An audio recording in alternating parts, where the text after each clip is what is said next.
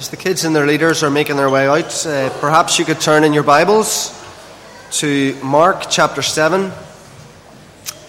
You'll find it on page 1010, and we're going to read from verses 1 to 23. The Pharisees and some of the teachers of the law who had come from Jerusalem gathered round Jesus and saw some of his disciples eating food with hands that were unclean, that is, unwashed.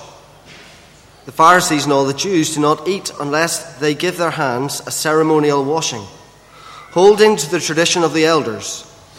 When they come from the marketplace, they do not eat unless they wash, and they observe many other traditions, such as the washing of cups, pitchers, and kettles.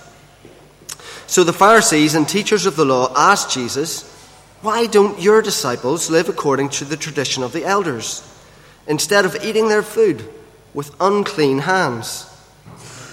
He replied, Isaiah was right when he prophesied about you hypocrites, as it is written. These people honor me with their lips, but their hearts are far from me. They worship me in vain. Their teachings are but rules taught by men. You have let go of the commandments of God and are holding on to the traditions of men. And he said to them, you have a fine way of settling aside the commands of God in order to observe your own traditions. For Moses said, Honor your father and mother, and anyone who curses his father and mother must be put to death. But you say that if a man says to his father or mother, Whatever help you might otherwise have received from me is Corban, that is a gift devoted to God, then you no longer let him do anything for his father or mother Thus, you nullify the word of God by your tradition that you have handed down.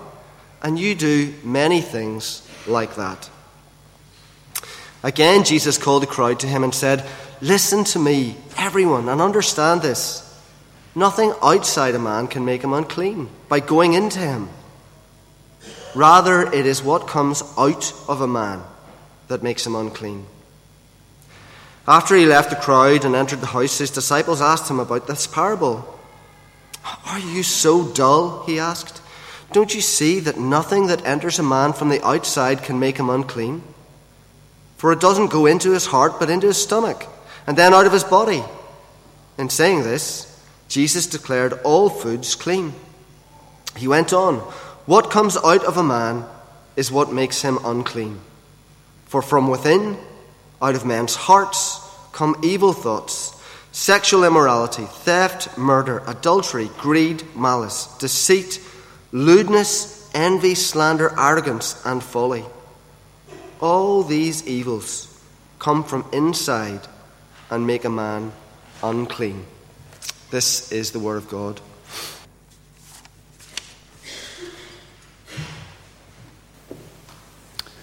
Uh, thanks, Dan. Uh, folks, please do have open that passage, uh, Mark chapter 7, page 1010. Uh, great to see you. Uh, I had a look round, and there are a few faces here this morning I, I don't recognize, so it's lovely to meet you for the first time today. So, the Pharisees and the teachers of the law are spying on Jesus. Some people just love to do that, by the way. Uh, religious people like to be on the lookout for people who aren't getting it quite right or slipping up so they can jump in and sort it out. This isn't the first time for these Pharisees and religious leaders. Chapter 2, if you remember, they spotted Jesus when he was out walking in the, the cornfield, spotted him and his disciples on a Sunday taking a few grains of corn. Uh, we're told of another occasion when they were watching him on a Sunday, a Sabbath, to see if he would heal and break Sabbath. So they're always watching him, always spying on him. Well, what's the issue here today? They're investigating, verse 2, some of Jesus' disciples eating food with hands that were unclean, unwashed. So is this like the, the school dinner lady in a primary school? Is this personal hygiene? Stuff. It, it might have an element of that, but I don't think mostly that that's what's going on here. The problem here isn't dirty hands in a physical sense. Uh, there's something more. Mark tells us, verse 3 the Pharisees and the Jews, they don't eat unless they've given their hands a ceremonial washing, holding to the tradition of the elders. When they come from the marketplace, they don't eat unless they wash.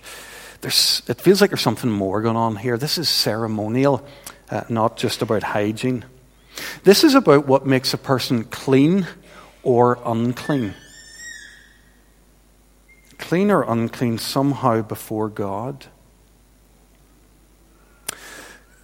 By the way, that idea of clean and unclean, um, it's probably language that we're not that familiar with when we think about coming to worship, but it's a, a big deal in the Jewish world. So, in one of their favorite Psalms, in Psalm 24, they'd sing these words Who may ascend the hill of the Lord?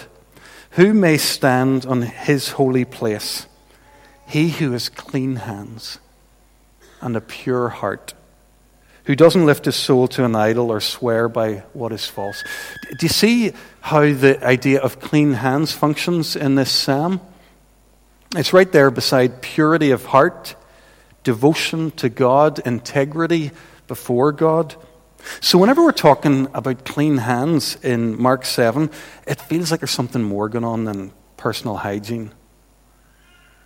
This is about, as I've said, about what makes a person clean or unclean before God. This, as the psalmist says, is about who's allowed to come and to be with God, to stand in his holy place, to ascend the hill. The implication is that clean people get to come and unclean people don't. And if that's what we're talking about this morning, this is no small thing. That's what this whole passage is going to be about. Clean and unclean. I don't know if you noticed that seven times in that short passage, the word unclean. Right from verse 2 at the start to verse 23 at the end. That's why we're calling this morning's sermon the stain. The Pharisees, by the way, they, they really cared about this stuff. They, they really wanted to be clean. They wanted the kind of people who knew that they could come and be before a holy God.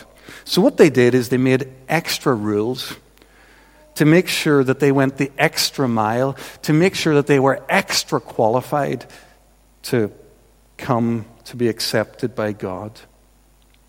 Mark alludes to that, verse 4, talks about there was much more that they did than just washing hands. There was the cups, the pitchers, the kettles. There's a whole world in behind that of rules that the Pharisees had made to, to qualify them for, for coming to God.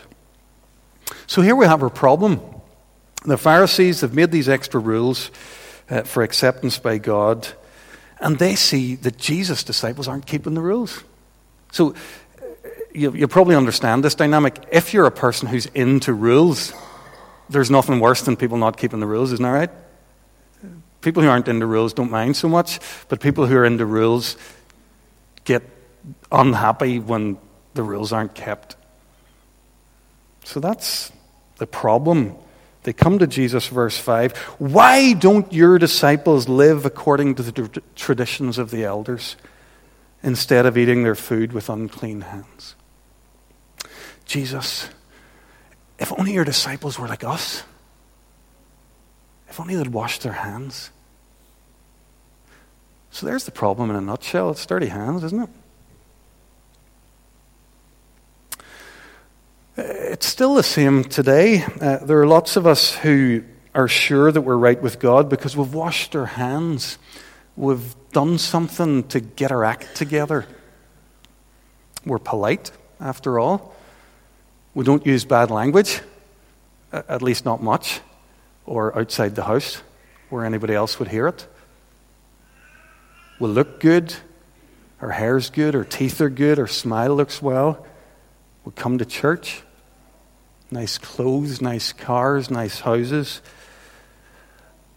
With that amount of niceness on the surface, surely there couldn't be anything wrong.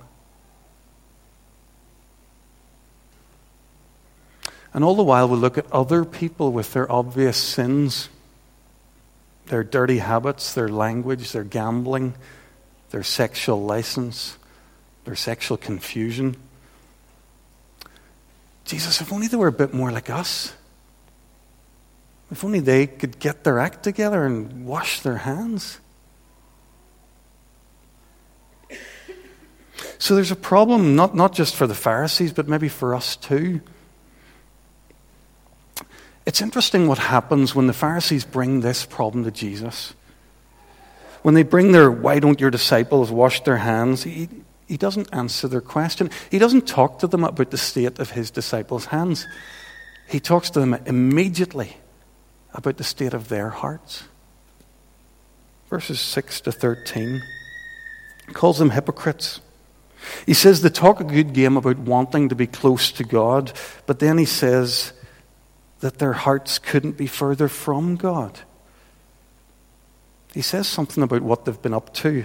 They've let go of the commands of God and are holding on to the, to the traditions of men. We'll, we'll try to understand this for a second, what's going on here. Probably the best way to get it is to, to look at the example Jesus gives. Verse 10 is really an example of this pattern that they have of setting aside what really matters to God and, and raising up other things instead. So he reminds them, first of all, about commands that God had given them through Moses. Honor your father and your mother. You might recognize that. It's one of the Ten Commandments.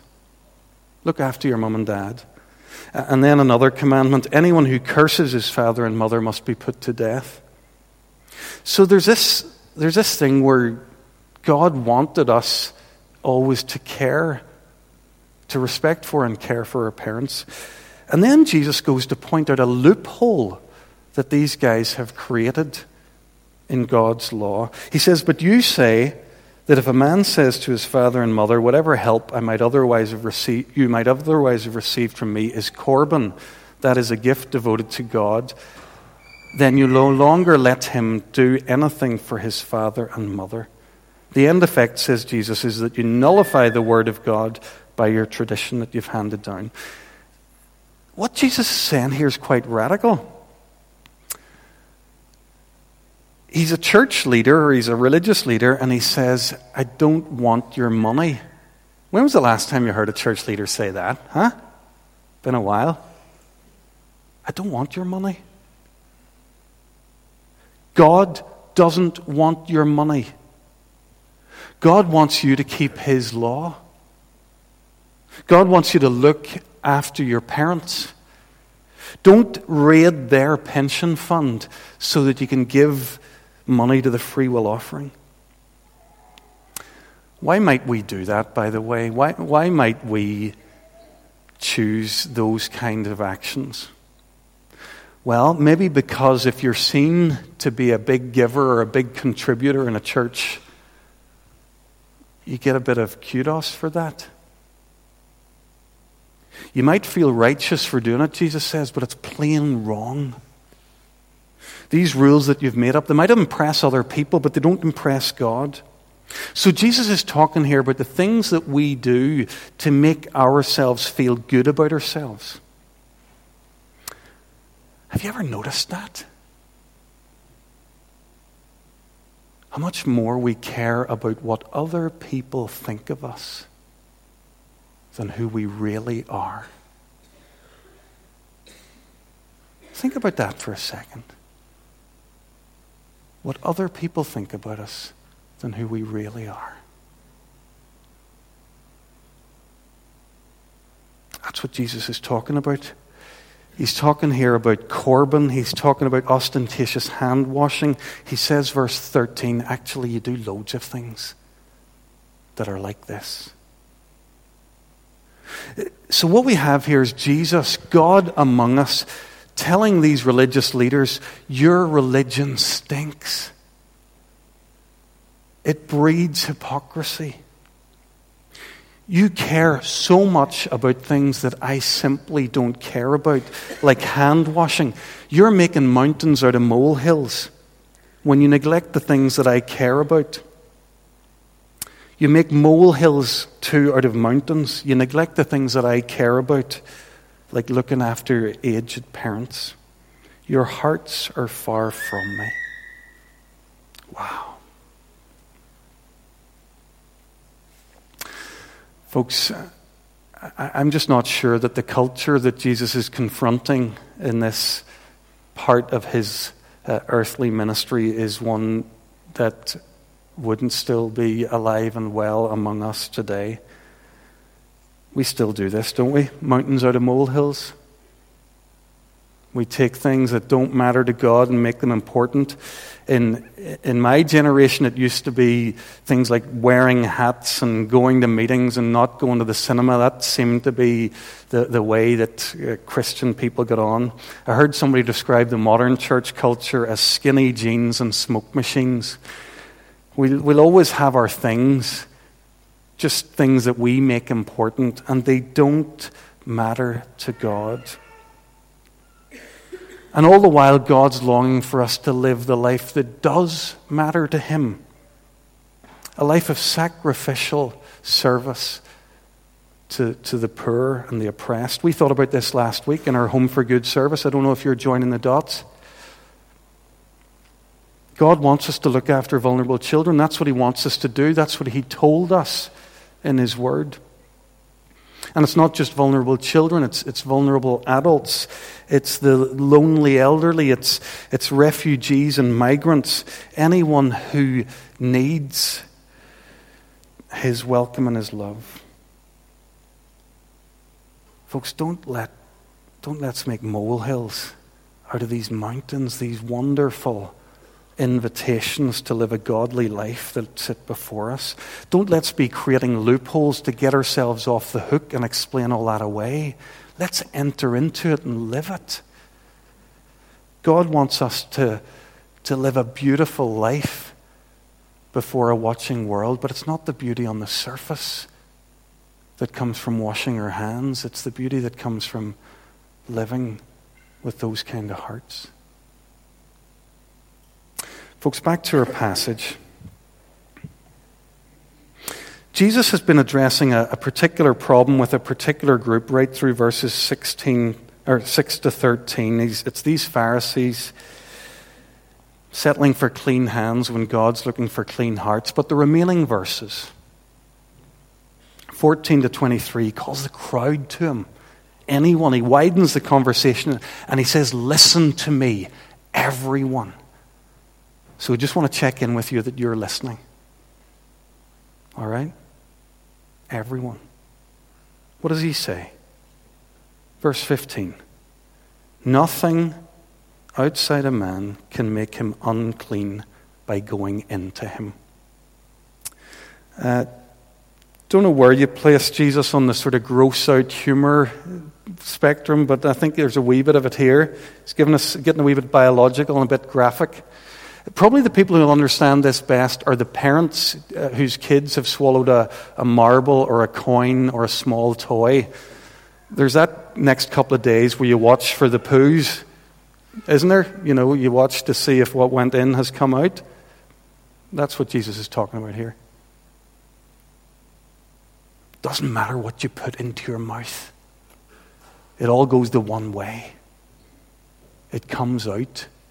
That's not what you should be worried about. Clean hands isn't what this is all about. None of this is going to disqualify you from coming to God. Jesus says, in a sense, what he's saying is everything we've talked about so far doesn't matter. It's no big deal whether you wash your hands or not. That's not the problem. But he doesn't leave it there. He doesn't, doesn't follow that there is no problem.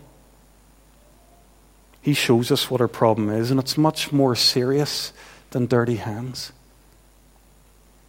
It's our dirty hearts. Verse 20 What comes out of a man is what makes him unclean.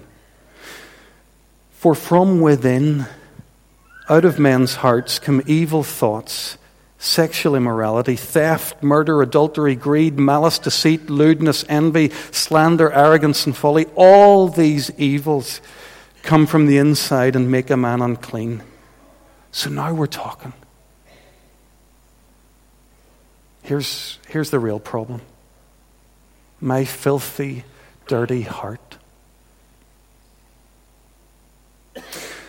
That's the part of me that's beneath the surface. The part of me that can't be cleaned with soap and water. The part of me that I can't clean at all. Jesus lists 13 sins that are in my heart. He's been very kind. He's left a whole lot off. You know, I look at a list like that, and you know the way I'm wired? I'm wired to look at that list and look for the ones that, that I can get myself off the hook. I don't know if you're wired like that too. So I say to myself, I'm not a murderer. I haven't committed adultery. And then I remember Jesus teaching in the Sermon on the Mount, and he says, If you've ever been angry with anyone, you're a murderer. Anyone who looks at a woman lustfully has already committed adultery with her in his heart. So, yes, 13, tick, tick, tick, tick, tick, and all the other things that you didn't put there, Jesus, tick, tick, tick, tick. I get it, Jesus, okay. The truth is, no matter how good I manage to look on the surface,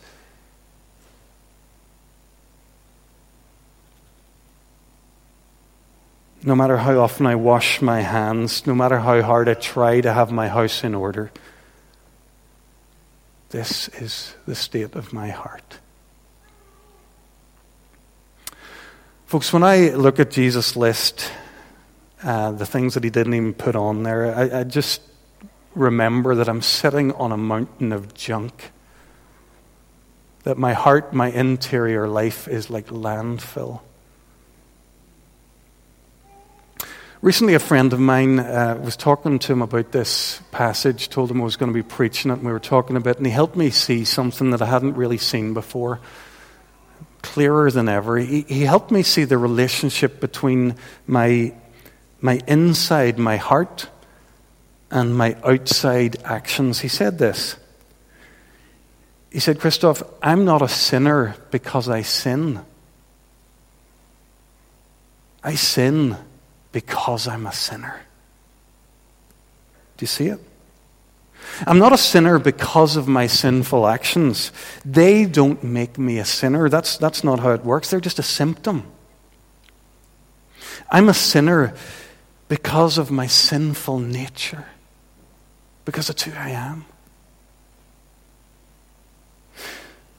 The problems in my life aren't a few isolated moments where I just don't manage to behave myself as well as I'd like. The problem's an infected inside. I'm in deep trouble.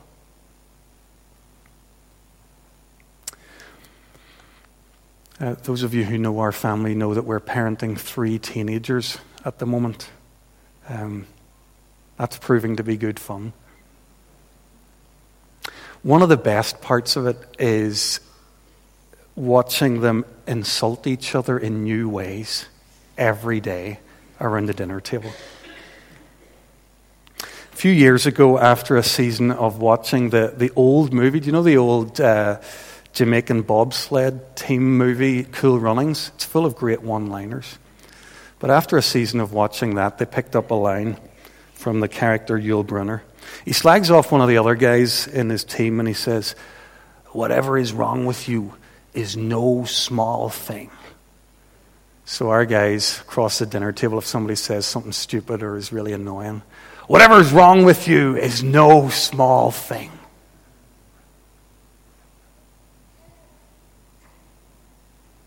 It's true, isn't it?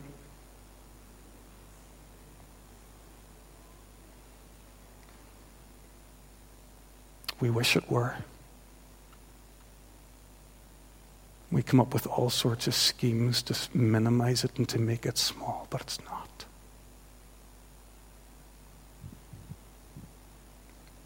What are we going to do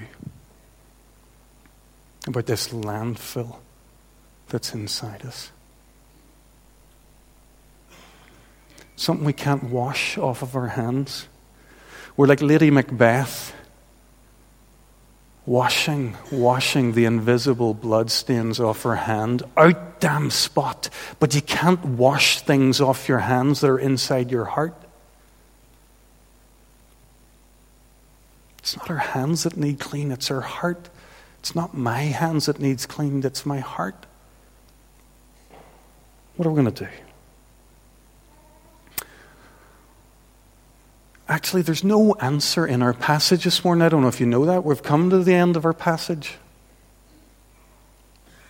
So we're going to have to reach beyond it. We're going to have to recognize God's Word isn't just a series of wee passages, it's a whole.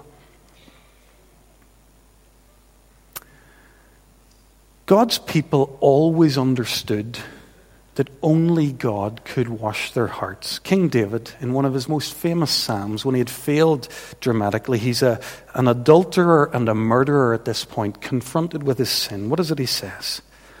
He says to God, he cries out, Cleanse me with hyssop, and I'll be clean. Wash me, and I'll be whiter than snow. Whiter than snow? You know, goodness. That's a, that's a beautiful prospect, isn't it? That somebody could come along, wash away our filth, and make us like snow. How's it possible? How does a holy God even get close enough to us to do it?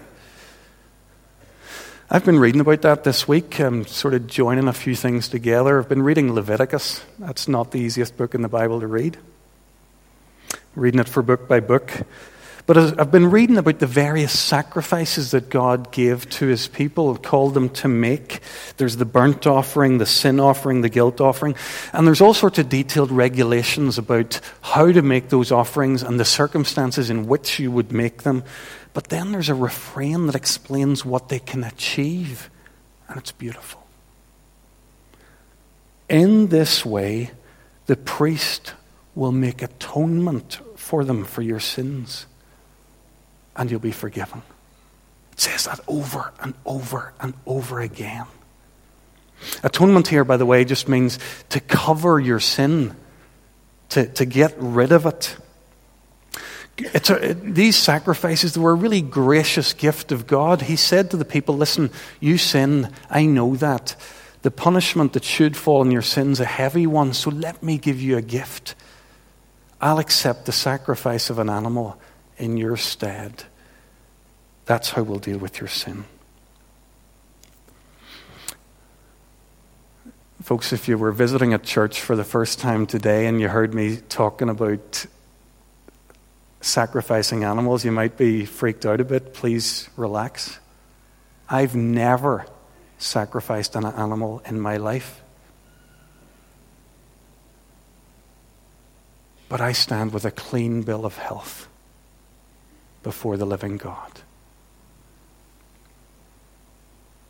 How can I say that? It's because an atoning sacrifice has been made on my behalf. It was made 2,000 years ago. When Jesus of Nazareth, the, the person we're learning about in this King's Cross series, when he was nailed to a Roman cross, that was the atoning sacrifice for my sin and for yours.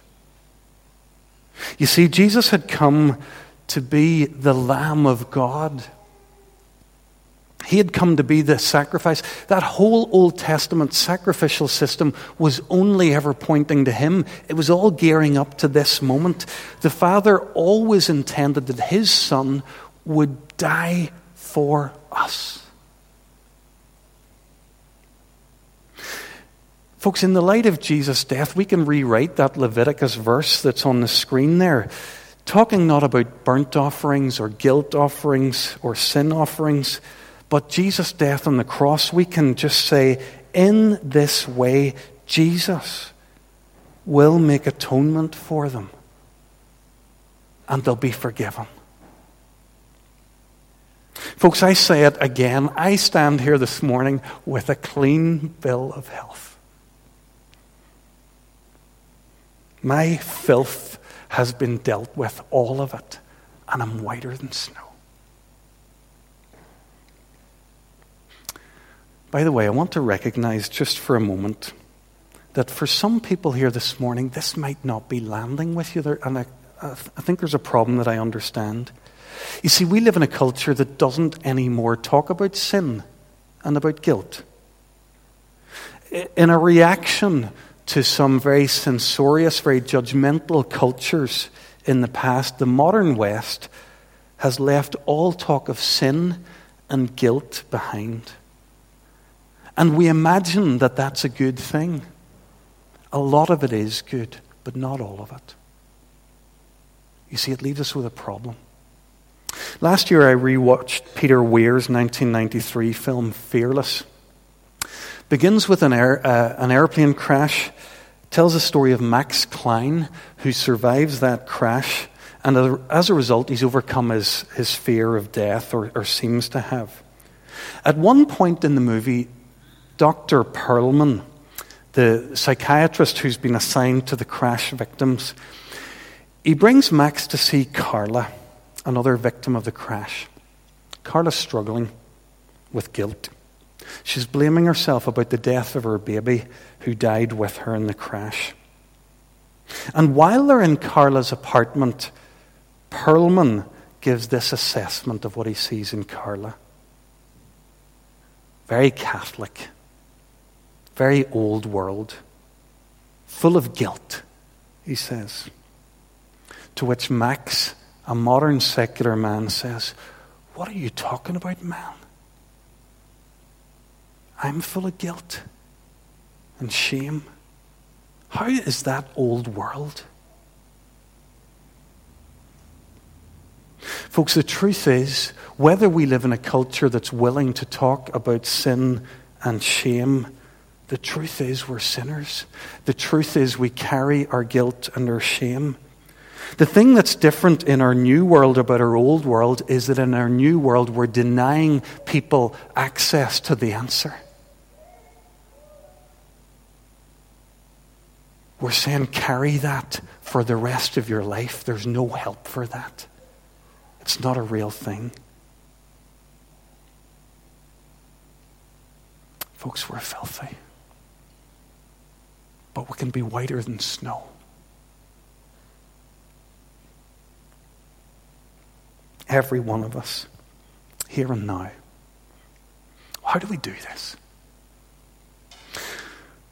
Well, Jesus' beloved disciple John, he tells us in the first chapter of his first letter, he says, If we claim to be without sin, we deceive ourselves, and the truth's not in us. If we confess our sins, he is faithful and just and will forgive us our sins and purify us from all unrighteousness. Do you see it? The only person who misses out on the washing is the person who doesn't want it. If I say that I'm clean, or if I say, I'll, I'll just get on with washing my hands here myself, then I don't get to be clean. I might get to impress other people. I might get to play to the crowd, but I don't get to be clean.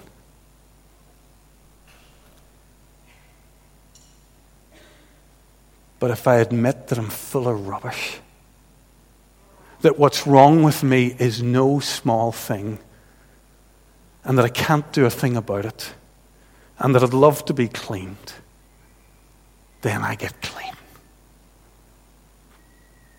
Whiter than snow.